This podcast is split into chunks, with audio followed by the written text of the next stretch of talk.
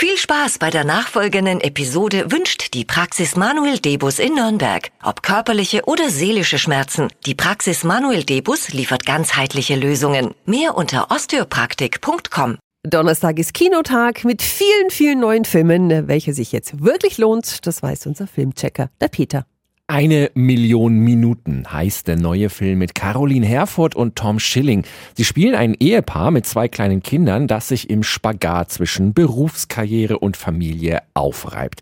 Als bei Töchterchen Nina eine Entwicklungsstörung diagnostiziert wird, hat sie einen Wunsch an Mama und Papa. Ich wünschte, wir hätten eine Million Minuten. Nur für die ganz, ganz schönen Sachen. Äh, äh, kurz, also einen Moment. Ähm, wir reden jetzt wirklich von zwei Jahren. Nein, Mama, eine Million Minuten. Und so geht es auf. Zu einem Trip, der nach Thailand und Island führt.